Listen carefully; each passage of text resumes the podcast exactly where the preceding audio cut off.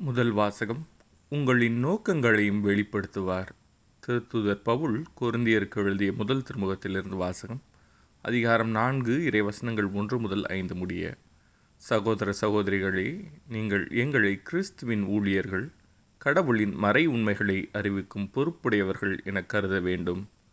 பொறுப்பாளர்கள் நம்பிக்கைக்கு உரியவர்களாய் காணப்பட வேண்டும் என எதிர்பார்க்கலாம் அன்றோ என்னை பொறுத்தமட்டில் எனக்கு எதிராக நீங்களோ மக்களின் நீதிமன்றமோ தீர்ப்பளித்தால் அதை பற்றி சிறிதும் கவலைப்பட மாட்டேன்.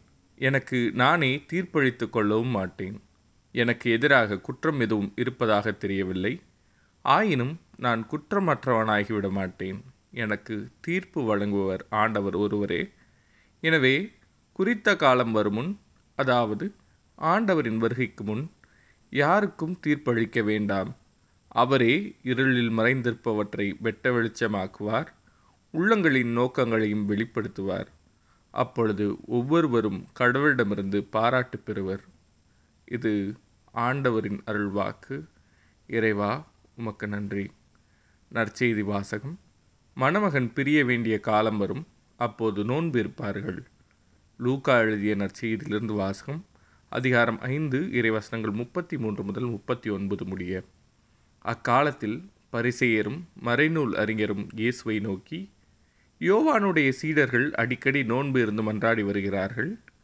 பரிசேயர்களின் சீடரும் அவ்வாறே செய்கின்றனர். உம்முடைய சீடரோ உண்பதும் குடிப்பதுமாக இருக்கின்றனரே என்றார்கள்.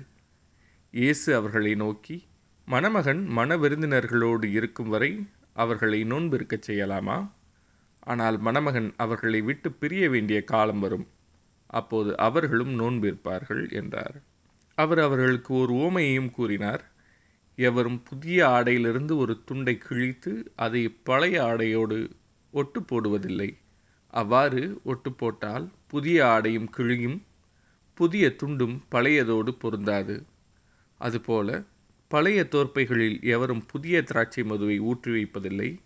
ஊற்றி வைத்தால் புதிய மது தோற்பைகளை வெடிக்கச் செய்யும். மதுவும் சிந்தி போகும். தோற்பைகளும் பாழாகும். புதிய மதுவை புதிய தோற்பைகளில் தான் ஊற்றி வைக்க வேண்டும்.